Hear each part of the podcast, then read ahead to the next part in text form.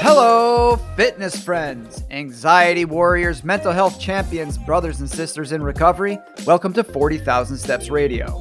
I'm your host, Christopher Heimerman, and I am not a licensed healthcare professional. Not a doctor, not a counselor. What I am is a guy with 1,001 days of sobriety. And I'm a guy with the gumption to put his story out there. I'm joined for this episode by Elaine Sefton, better known as the real English Elaine. Elaine is a two time suicide survivor. She's an author, she's a mental health advocate, and she is an absolute rock star. I'm so grateful that she joined me, and I'm grateful that all of you are here along with us because I'm looking out the window and it's a great day for us to get our 40,000 steps in. So let's get it.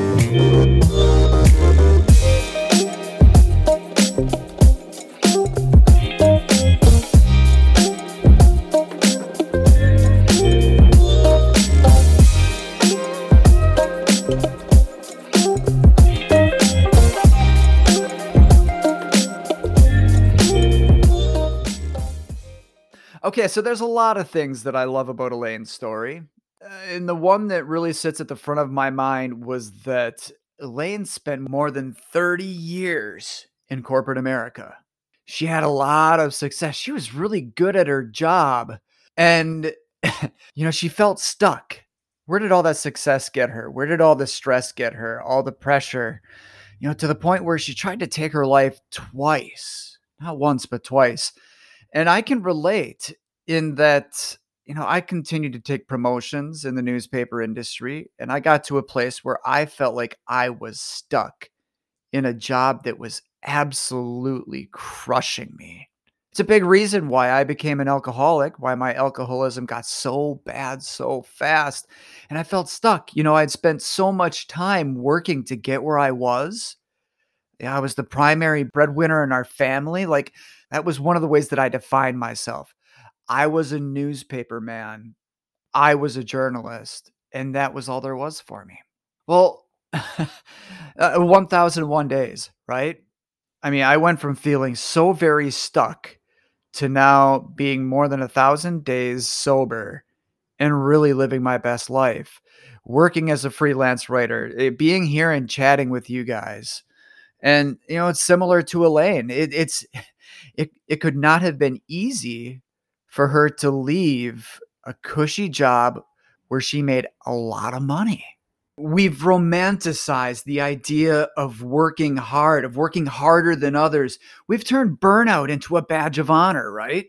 But she owed it to herself, and we all owe it to ourselves to not subject ourselves to toxic situations. Now, part of the reason why I stuck around in my job was that so many times in my life, I would think about bailing on a project, on a job, on a relationship or something, but I perceived it as weakness that I couldn't just push through it, that I couldn't just find a way to make it work, that I couldn't just withstand the difficulties. And again, look where that gets us by not honoring ourselves, right? So that's why I'm grateful to Elaine. You know, she talks about breaking up the stigma surrounding mental health and recovery. You know, she talks about, I find it very interesting that she re- refers to it as brain health rather than mental health. That's a very interesting uh, choice of words because, as she said, you know, you think brainy and you think of somebody who's smart. So saying a brain issue might get rid of some of that stigma.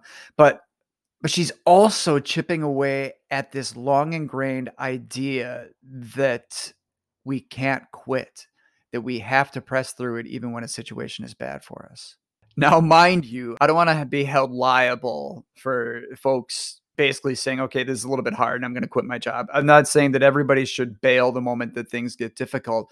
But if you're in a situation where it is abundantly clear that something isn't serving you and that it is hurting you, you know, we got to take a moment, step back, evaluate it, and have an honest assessment of what's best for us.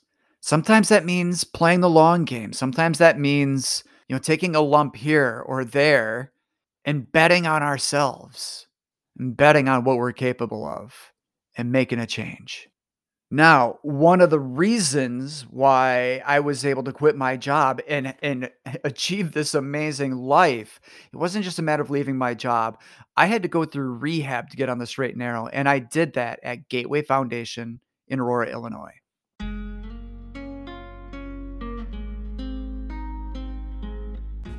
If drugs or alcohol are starting to take over your life, it's time to get honest with yourself and get help. These days, many people are at home or out of work, and the temptation to turn to alcohol and drugs to cope with stress and anxiety is stronger than ever before, right? Stop using now before it's too late. Gateway Foundation is here for you and your family with life saving inpatient as well as virtual programs so you can access the help you need from the privacy of your own home. Don't wait to get help that you or a loved one needs. Most insurance plans are accepted. Call Gateway Foundation now at 877 505 HOPE.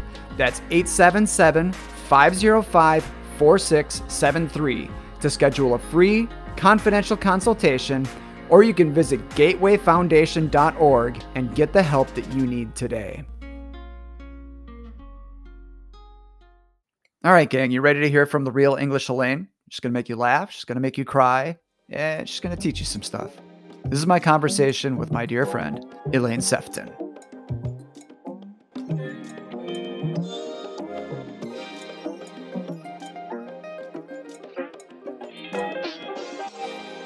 There we are. Hey! How are you? I'm fantastic. Are you catching your breath before we dive in here or what? I am. So how was your morning? T- tell me about this as a uh, as a father of 8-year-olds. I am so heartened by what you're doing with high schoolers Mm. and, and educating students on becoming mental health ambassadors. Oh my goodness. Wow. Well, actually with an 8-year-old, I I am a firm believer that we need to be working in middle school. Mhm. Sadly, probably elementary, depending where the school is. So, I um I call myself a brain health warrior and a mental health crusader. Okay. I And like the that. reason the reason why I do that is it's all about changing the conversation and ending the stigma. So, you know, if you say the word somebody's mental, it's kind of like they're crazy, the OCD, the bipolar, the psycho. And then if you say somebody is brainy, that means they're smart and they're clever and they're mm-hmm. competent. Yep. and they're like the brain I, I i'm pausing because it just fascinates me how we haven't like why we're not talking this way right? So the brain is the most important organ in the body because it's the organ that actually sends the signals out to your heart and everything else to function Mhm. and yet we don't do any work on the brain. I mean we focus on you have heart surgeons and lung and kidney and but we don't have too many brain surgeons. And when i say brain surgeons like psychiatrists and doctors who understand the connection between the brain and the body.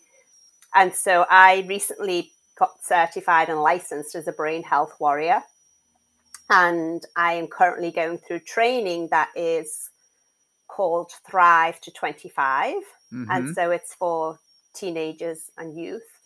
And basically, so for your eight year old, it's, you know, your brain doesn't actually fully develop until 25.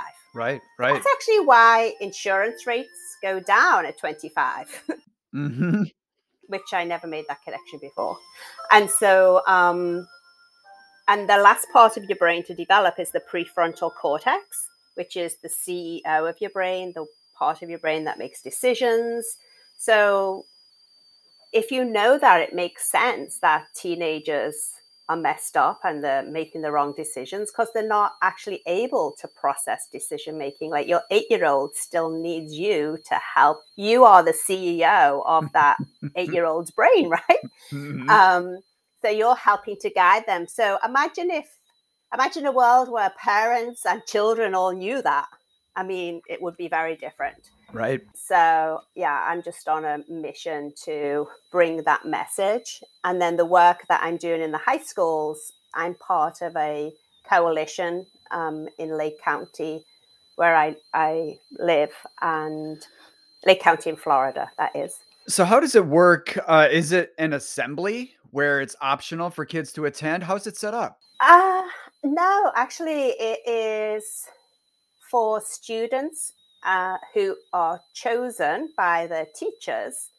and by former students who've been through the program. And mm-hmm. so basically, what they do is they come to a recruitment session where they learn about the program. And the program is a five week program. It's called You're Not Alone. Okay. And it's intended to help teens spot the signs and symptoms. Mm-hmm. So, what it means for them and also what it means for their peers, because more often than not, a, a youth will talk to a youth and says, okay, let's like equip you with the with the skills and then what um, we do is also help them identify a trusted adult that they can go to or they can um, point a peer to um, because the mental health statistics around youth is horrifying.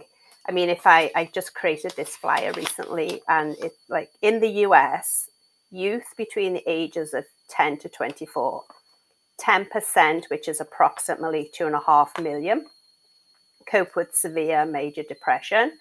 And within that age category, suicide rates are age 10 to 14, 190,000, and age 15 to 24, just over 2 million. And these are, I mean, when we talk about youngsters who are dealing with, with mental health issues, these are just the ones that we're identifying. Correct. Yes. You know that those numbers are underreported. Yeah. you know that there's a lot more out there. I think the good news is that it's being reported more, but but we have such a such a long way to go. What I love about what you're doing in this program is that when you go in there, you you have folks coming in, youngsters coming in who want to do this, who want to learn mental health first aid. So they're they're Correct. doing they're doing the here I am, send me, send me. So that's that's exactly yes, yeah. They're raising their hands to say, I want to be a student ambassador.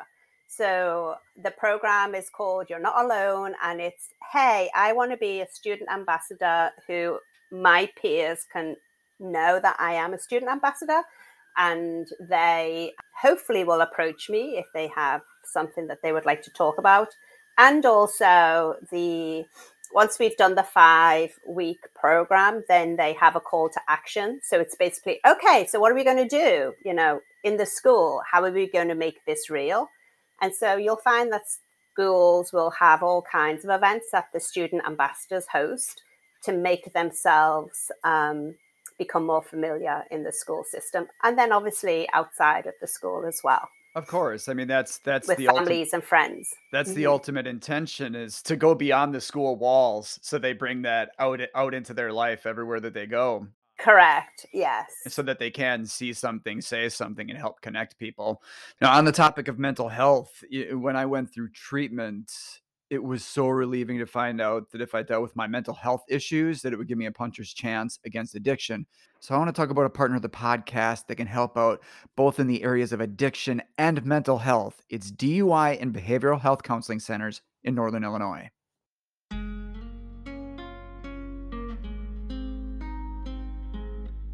Folks, if you or someone you love might have an issue with drinking, drugs, mental illness, or anger management, it's time to get in touch with my friends at DUI and Behavioral Health Counseling Centers here in Northern Illinois.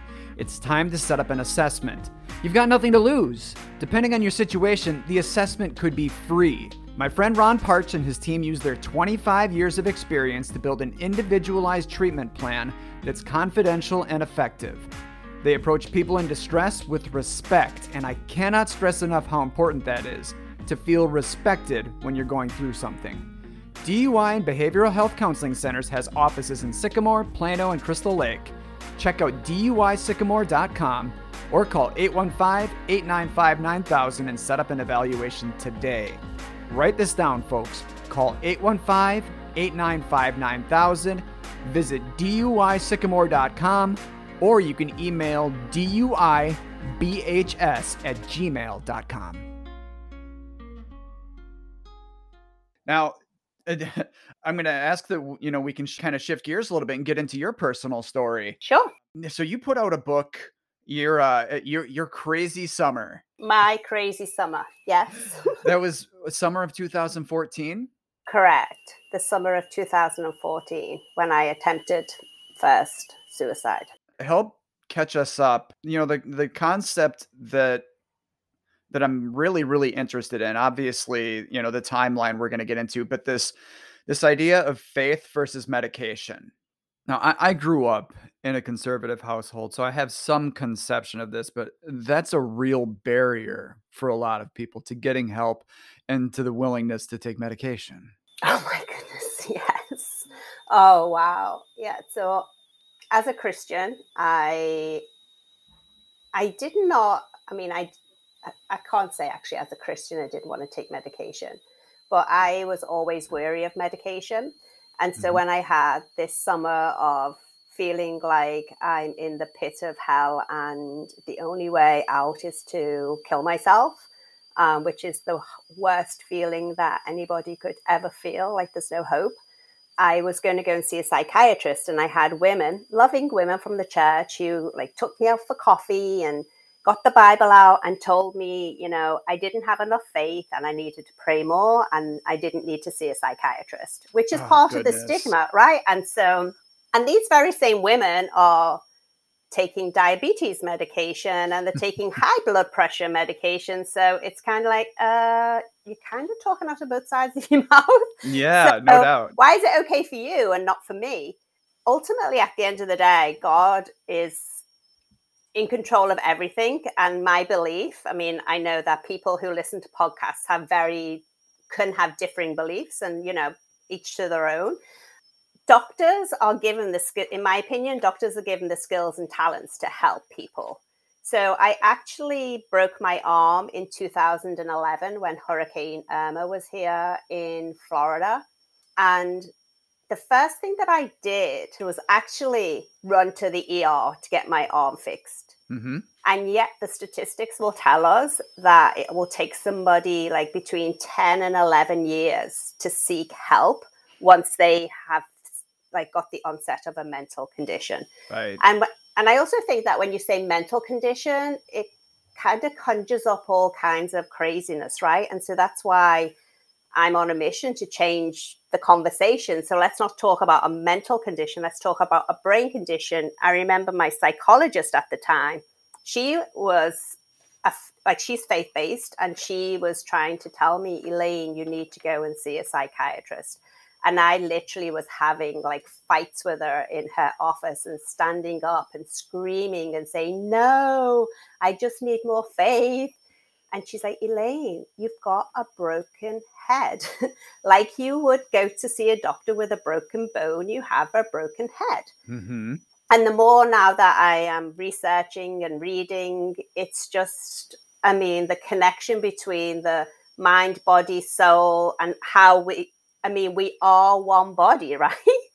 Um, and I think part of the challenge that we have is in the way past, doctors used to focus on everything, and now we have specialists so I might have like a a knee pain, but that knee pain might be as a result of something somewhere else in my body.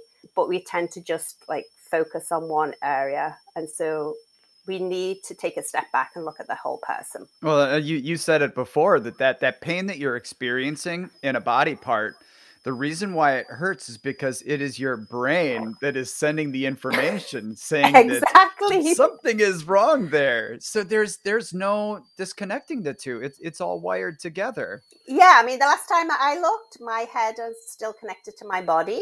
Yeah. so yeah, why is right? it that we have to like treat below our neck differently than above our neck when actually my brain and my stomach and the rest of my body is all connected by my nervous system? Oh, yeah. I mean, we talk about the evidence that's piling up about gut health. Oh my goodness, yes, I'm huge into that. and, and and dental health and you name it. It's oh it all impacts brain health. It does. So I don't know if you see my post yesterday on Facebook. I just came out of the dentist after doing a sleep study. And my teeth aren't the best teeth. I mean, I come from England, and in England, we don't take the same care of our teeth Oh, as we you do in say- America. I was gonna say, being from Liverpool, they look extraordinary. I know, right? And so, so we just, I, and my dentist is big into the importance of sleep because sleep is actually probably the number one factor when it comes to brain health, mental health, physical health. And if you don't get enough sleep, it just, I mean, a 14 to 17 year old is supposed to have eight to 10 hours sleep. How many teenagers do you know? did, did you? No. So as a, I, I mean, I took this. So I had this ring, which I thought was going to be an Oura ring, because you know Oura rings are all the rage, Mm-hmm. but it wasn't. It was a special ring, and I I switched it on when I thought I was going to sleep, and switched it off when I woke up, and I did that for five days, and it like obviously all the data was downloaded. And so I saw him yesterday, and what I learned is I do have sleep apnea, which I've never been diagnosed with.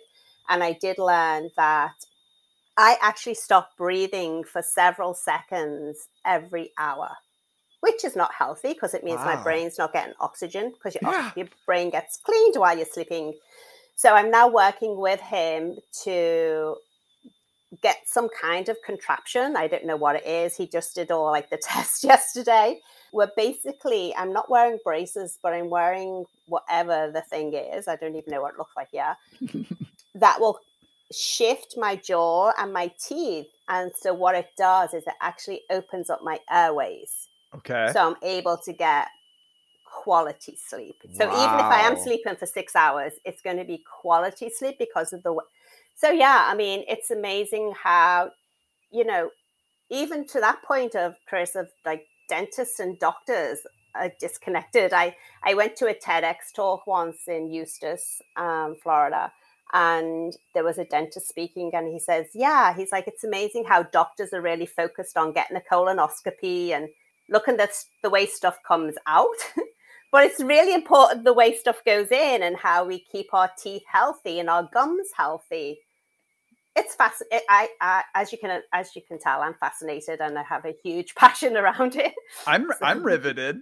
I'm absolutely riveted. I, I love it. I love it. I know. So my dentist told me, you know, it's going to be really expensive, and I was like, "Well, will you sponsor me?" I said, "Because I don't know if I can afford what it." What can I do for you? I. I, will help bring help this you, into the world. I will be a So, yeah. spokesperson. I'll Uh, be your spokesperson.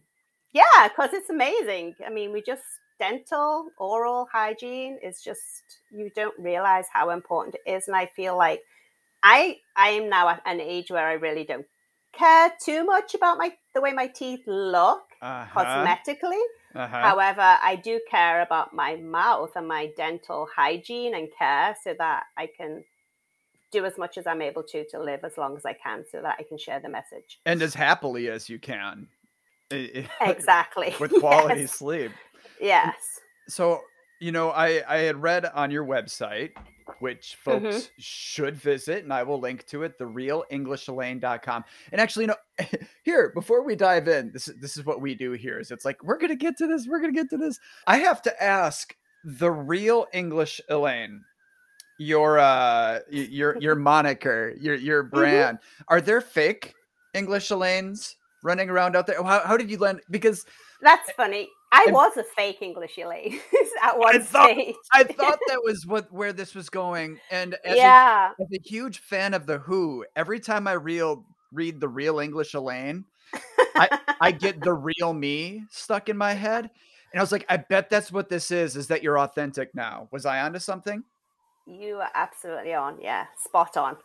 So yes, the Who did a great job in putting that song in your mind. Oh, it's Yes, so it's so good yeah. though. Quadrophenia is a top five album of all time, but that's not what we're here to talk about. No, but the real English Elaine is the fact that I am from England. So, you know, I've lived in America now for 20 odd years. So, came over in 1998 with supposedly on a three year contract and still here with my family.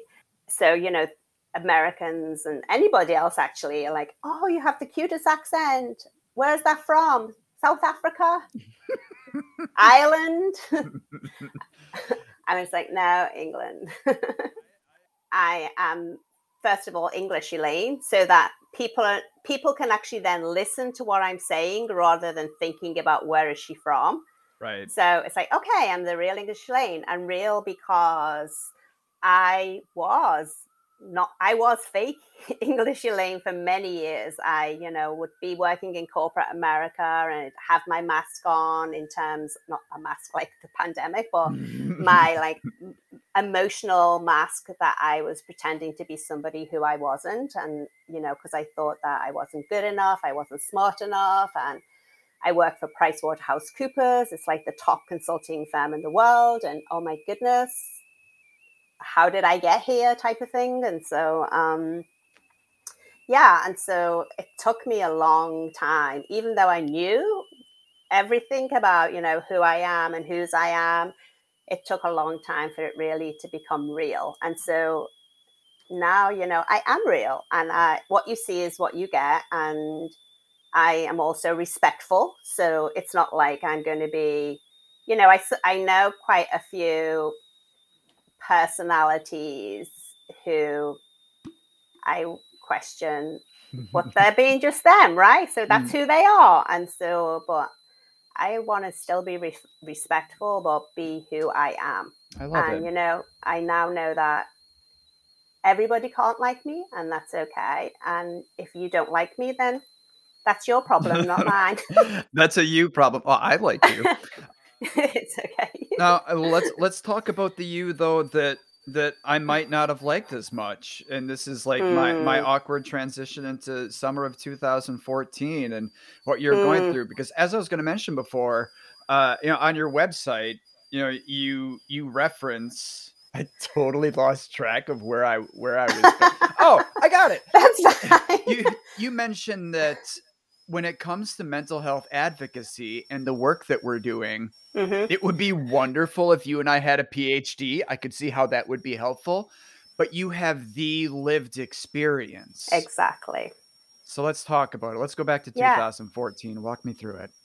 Yeah, so you're right. I mean, you and I could have a PhD, right? And there are many PhDs that don't have lived experience. So they mm-hmm. don't fully understand. So I actually call myself an EBE, not an OBE, but an EBE, an expert by experienced. And mm. so in the summer of 2014, I um, I was basically I got ahead of myself, and I you could say I got ahead of God in terms of what I wanted to do, and so I was in a role where I loved it. It was like using my gifts. I was part of a faculty at PwC, and it meant I went to Chicago every two weeks and part of the orientation training for experienced hires, just like me and I could really empathize with them, especially if they didn't come from a consulting background, because I knew what it was like. I knew the pressures, I knew what it was like to feel fake. And, you know, the phrase fake it till you make it, I absolutely hate. Mm, um, yeah. It's like act as though you're already there, like something that might be better. But, um, yeah. and so I, I basically got bored though. I got bored of, I was like, oh, and I decided I wanted to go back into client service. I don't know why I wanted to torture myself, but I did. and so I was kind of playing all the chess pieces in my life, which I'm sure many listeners do. You know, well, if I do this and I do this and I do this, then that's going to happen, and that's going to happen, and it's going to happen. And we know it never works out that way, but we think it will. And and so I went back to client service earlier than planned, and I was only in client service a month, where I then stressed out I can't do this anymore. I was on my performance based acceptance of, oh my goodness, like what if it's like the whole imposter syndrome? It's like, oh my goodness, what if like people find out I'm not who I am? Which is crazy in and of itself. So, anyways, yeah. I basically called. I came home. My husband picked me up from the airport one Thursday night, like a good management consultant's spouse would do. And I got in the car and said, I'm quitting. I can't do this anymore. I just spent the week in a hotel in the evenings, just walking around the hotel room, pulling my hair out. Like, I can't, I can't, I can't do this. I can't, I can't. And my husband, like my rock, he's like, no, it's going to be okay. I was like, I'm going to send an email. And he's like, please don't. so I woke up at six o'clock in the morning and called my partner from PwC and basically said, Hey, good morning, John. and I said, This is the hardest call of my life. I'm going to have to quit. And thankfully, he stayed on the phone with me for two hours. He talked me off the ledge. He's like, Elaine, this is not like you. You need to break.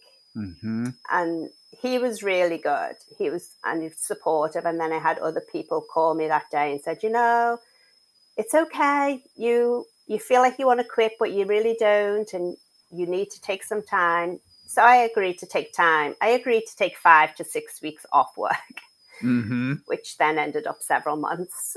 And so the thing with uh, depression is I mean, it's okay not to feel okay, right? We all feel sad. We all feel blue. It's just when that starts to impact your life, that's when you need to like raise the red flags and go and do something about it. Right. So my quality of life totally went down. I isolated myself. I didn't want to see anyone. I only saw my husband and one friend that I let into my life.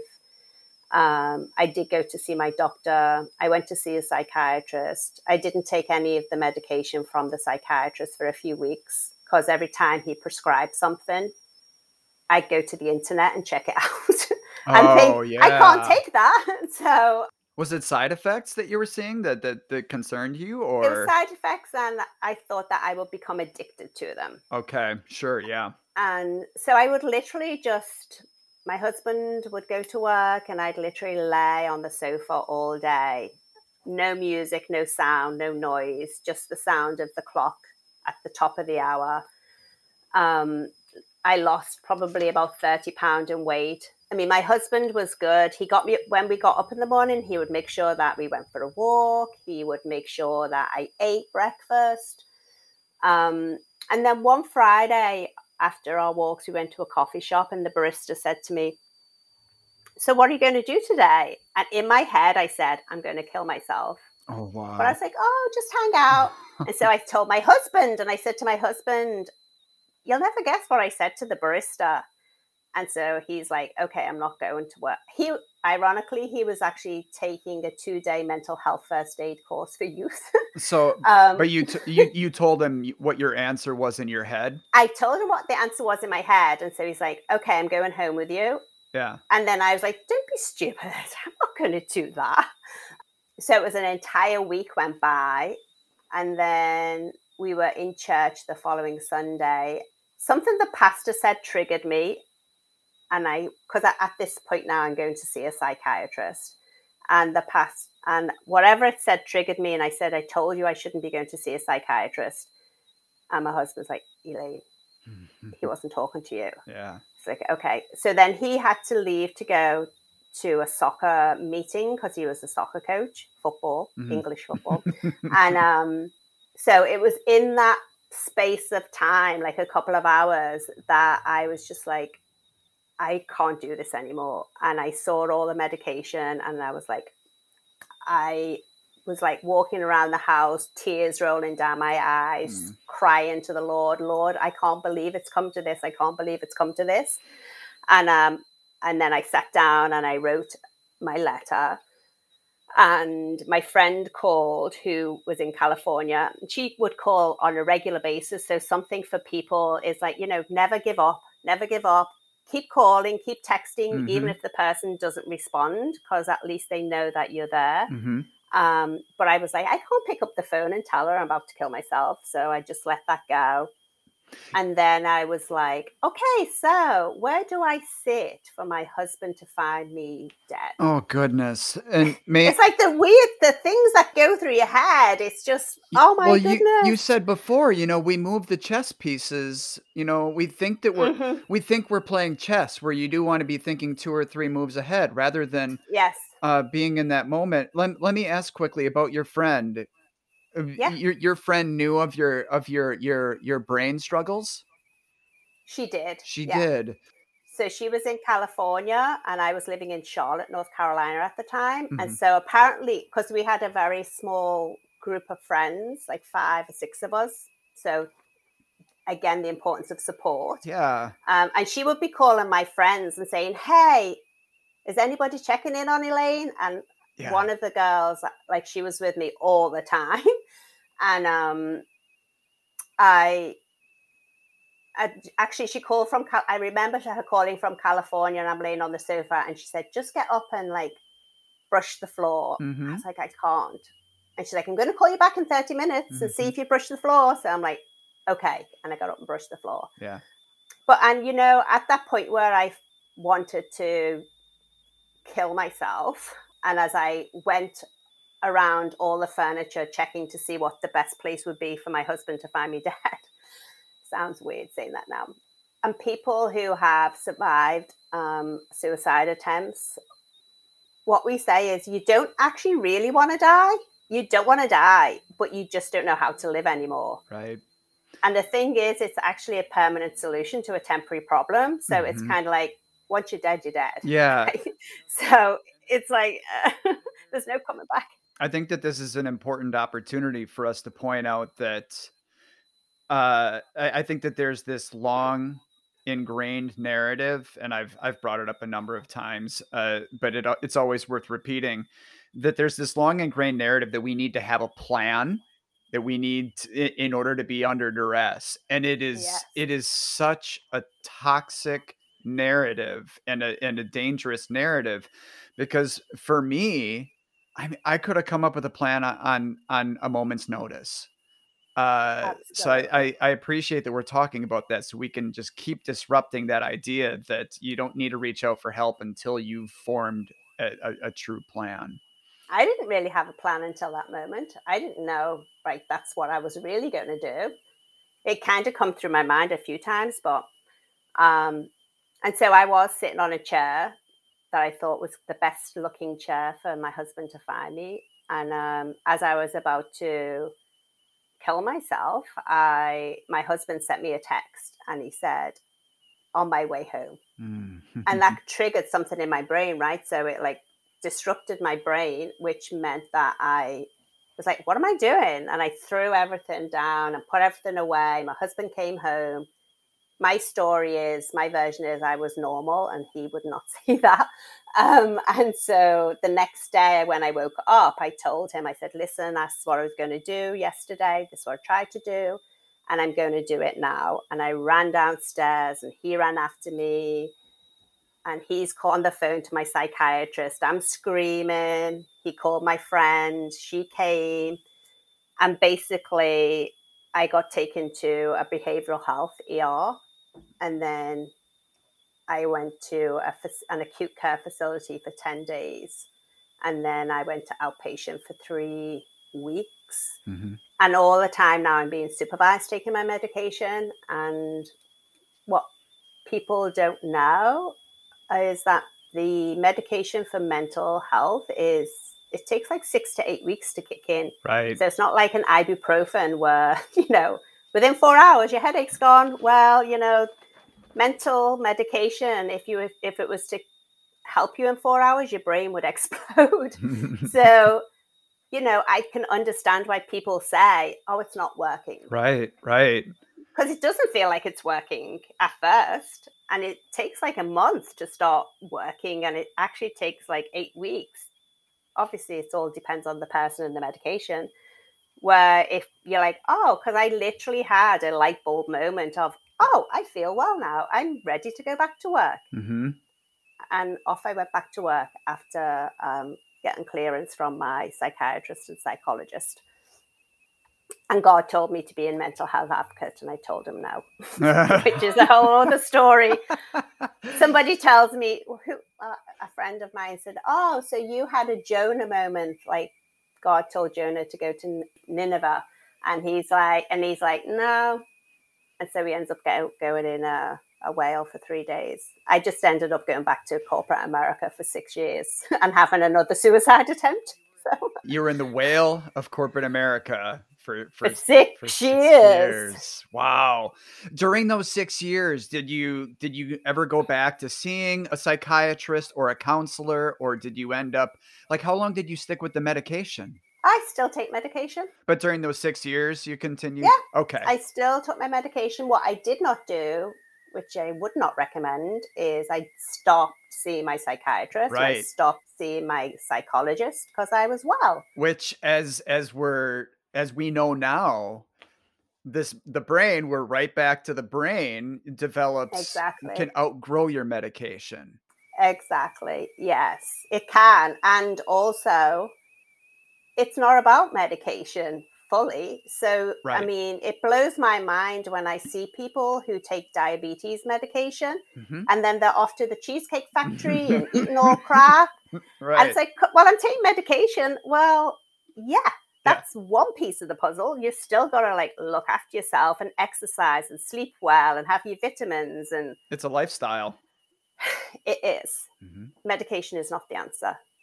It can be part of the answer, but it's not. It's it's it's one piece of the pie. I hate to go back to the cheesecake factory analogy, but it uh, is. It literally is. So yeah. So it. I was in corporate America for six years, and then suicide attempt number two was in September twenty on September twenty fourth, twenty twenty, okay.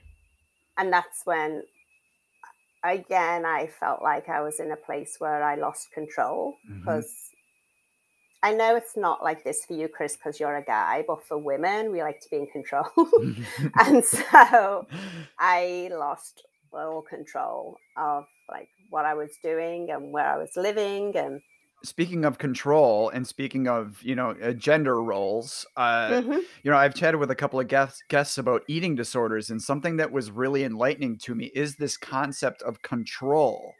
So Mhm. when we arrive in September 2020 and everything else feels like it's completely out of control, your brain says, well, here's one thing that I can control.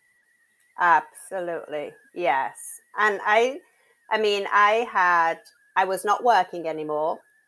So I quit my job because I was stressed out.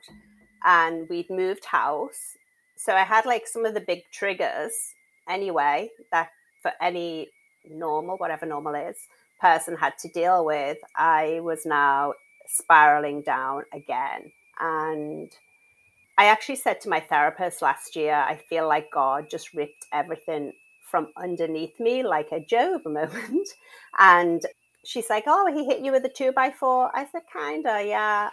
Not a lot of people would understand that. But yeah, he literally like had to get my attention. And so this time I, I again was isolating myself. I even knew what I was doing. I was like trying to talk myself out of it, but I couldn't because Mhm. my brain now is so messed up because of the way I've been thinking and um, dealing with my body. And so I I rem- I just remember September 24th, 2020. I got a piece of mail. It was something to do with finances. I thought, you know, we've lost everything. I thought we'd lost everything. I'm going to be homeless. I'm going to be living under a bridge. I'm going to get eaten alive by ravens. it's like that castro- catastrophizing thinking. Yeah, yeah. And so I literally looked at my dog and I said, okay, Kiara, like, sod it. Let's just do this. And Oh. so I tried, I took a, like a whole pile of pills and I then texted my husband and said, oh my goodness, I just did this. But it's okay. I'm fine. Don't come home from work. And then I texted my friend who is a doctor and it's like, I just did this, but I'm okay.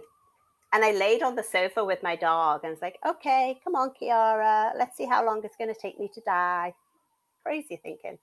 And the next minute, my friend's on the phone and threatening for the like to call 911. I'm like, please don't do that. I've got no health insurance. It's going to cost a fortune. Oh my goodness. and so my husband came and we walked into the ER hmm and I was in the ER for three days. hmm Just the regular ER now, not a behavioral health. And they actually Baker acted me, and my psychiatrist was on call. And so when he came to speak to me, he's like, Elaine, what are you doing? I was like, I know, Dr. Unson, I'm stupid. He's like, No, you're not stupid. It's a disease, you know? And so I was like, please, I can't be Baker acted because I'm a green card holder. I'm not a citizen. I'm going to be thrown out the country. And he's like, I don't think so because you've been Baker acted. I'm like, yes, I am. so he actually redacted the Baker Act. He was like, okay. So when my husband came to pick me up uh, on day three, I thought I was going home. And I was so excited to be going home. And he's like, uh, no, you're not going home. He said the doctor redacted your Baker Act on the condition that you got help. Mm-hmm. Which meant then, this time, I was in a residential facility for 75 days. I was there for Thanksgiving of 2022, 20, sorry, 2020, and I was released from full time care. I think it might have even been Christmas Eve. Okay. And then I was in day treatment for six weeks. So actually, this time last year, I was in day treatment. My daughter and her husband would drive me to the facility. I'd go to all my classes, and then I, my husband would pick me up and bring me home. And I'm still in a place of what am I doing? I can't do anything. And um, I mean, it was like I literally was like, I'm going to be a, a long distance truck driver. I know how to do that. I can drive a truck. So I I am so grateful for your bravery in that you share this story. We're rapidly approaching the part where the part that I that I truly love and that's mm-hmm. and that's where Jonah says, "Okay, I'm I'm listening now." Mm-hmm. When does that mm when does that occur? Was it a process or was there a light bulb moment for you? It was a process, and the process was I, I you know, in like 2014, after my first attempt, God had said mental health advocacy, and I was like, yeah, I'm not going to live in shame, but I'm still I'm not going to raise a flag. And in 2020, I actually graduated as and certified as a mental health first aid instructor, ironically. and I was also I became a certified coach. And so in 2021, at the beginning of 2021, I was like thinking, what can I do? What mm-hmm. can I do? What mm-hmm. can Elaine do? Um, and so I was like, you know, as a consultant, I used to always get Lyft for rides in the cities. I'll be a Lyft driver. And so I became a Lyft driver, and then I could write 10 books on being a Lyft driver. and so one time I actually got into an accident, but it was nothing. It was minor, but it took me out of commission with my car for a month. So Lyft wouldn't let me use my car, even though it was not really damaged. And so that was basically God saying, stop it. Mm-hmm. And then the next time, then I got a notice to say, hey, if you do so many rides this week, then you'll get this amount of money. I was like, perfect, I'm going to do this. I'll do all those rides, 30 rides by Wednesday. I'll spend time on my business Thursday, Friday. And so I did all my rides by Wednesday. And then on the Friday morning, my son in law was going to a conference. So I drove him to the airport and I was like, it's seven o'clock in the morning. People will want to go to work. I know, I'll put my Lyft on. And in my soul, in my spirit, I'm like, don't. But I'm like, no, nah, I'm going to do this. I'm going to do it. So I lit my last ride of the day, which was like at eight thirty in the morning, was a young gentleman who wanted to get a nine thirty flight. I was like, "You're not going to make it." I said, "I used to like be that person who would be the last person on the plane." Yeah. I tell you, you're not going to make it. He's like, "Please, yeah. please, please." I was like, "Okay." Drove, got on. Give it a college try. Yeah. so we drove, got on the interstate, and next minute I hit something and I'm like, it blew out my tire. So I got to the side of the road. He went and got another lift. The road ranger came and fixed my car, fixed my wheel. And I was like, oh my goodness, what did I hit? He said, you hit a two by four. Ah, no. I said, you have got, I just looked at him and I was like, you have got to be kidding me. I said, seriously? And he's like, yeah. yeah. And remember, that's what my therapist has said. God was like, hey, I'm just going to drop this here.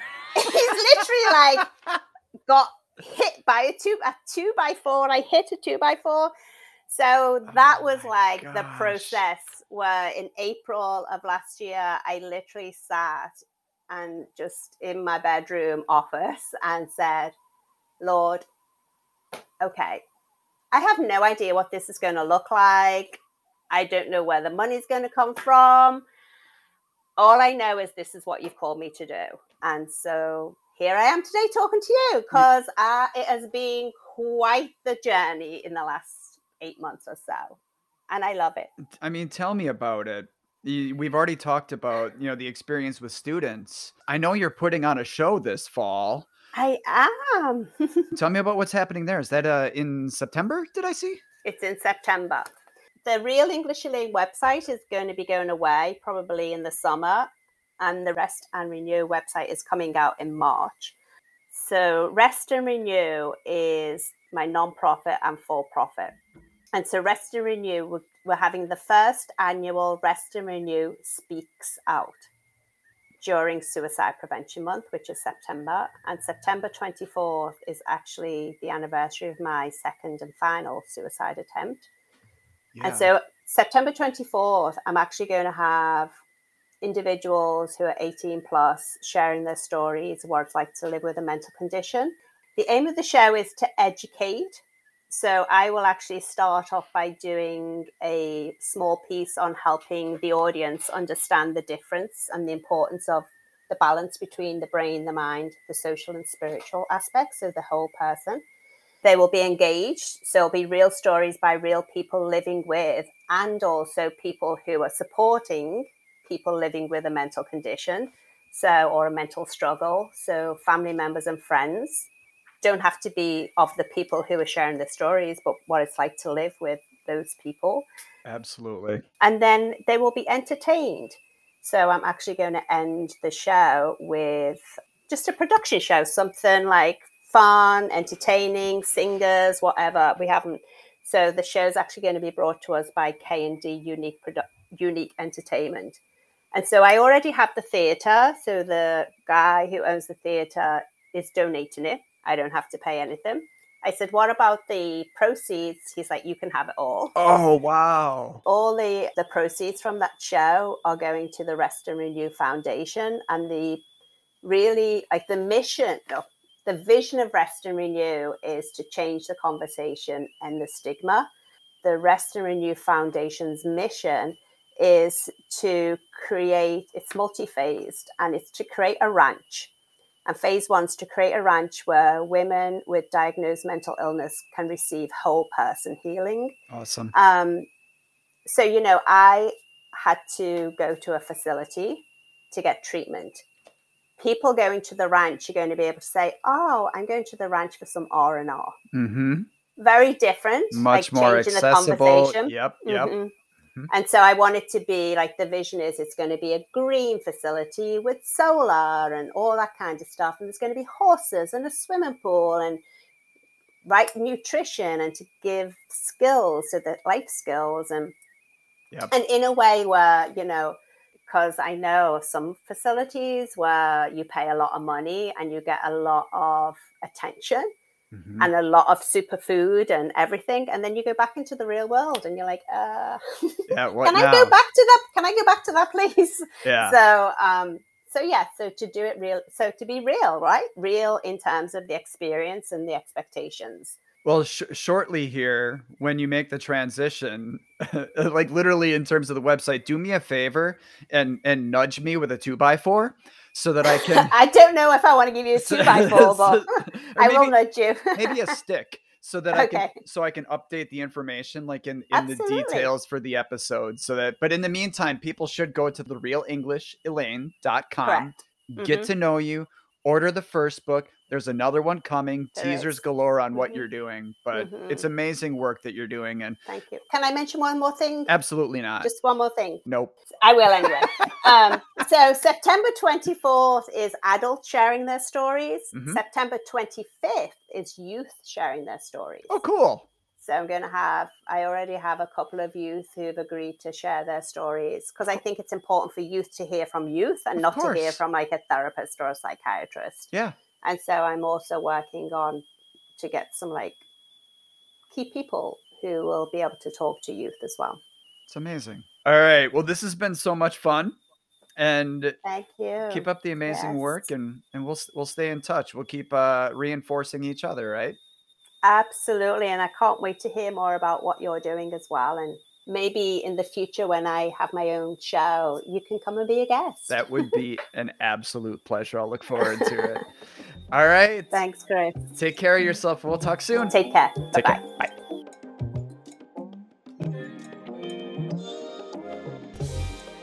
All right, gang. Don't stay stuck. If a relationship, if a job, if something in your life isn't serving you, might be time to take an evaluation and make a change. All right, I am so grateful to Elaine Sefton, the real English Elaine, for joining me in this episode. I'm so grateful to having all of you here as well. Until we catch back up, just remember if it feels like things are falling apart outside of this space, right here, we are always coming together. Love you, folks, and we'll catch you soon. Peace. We out.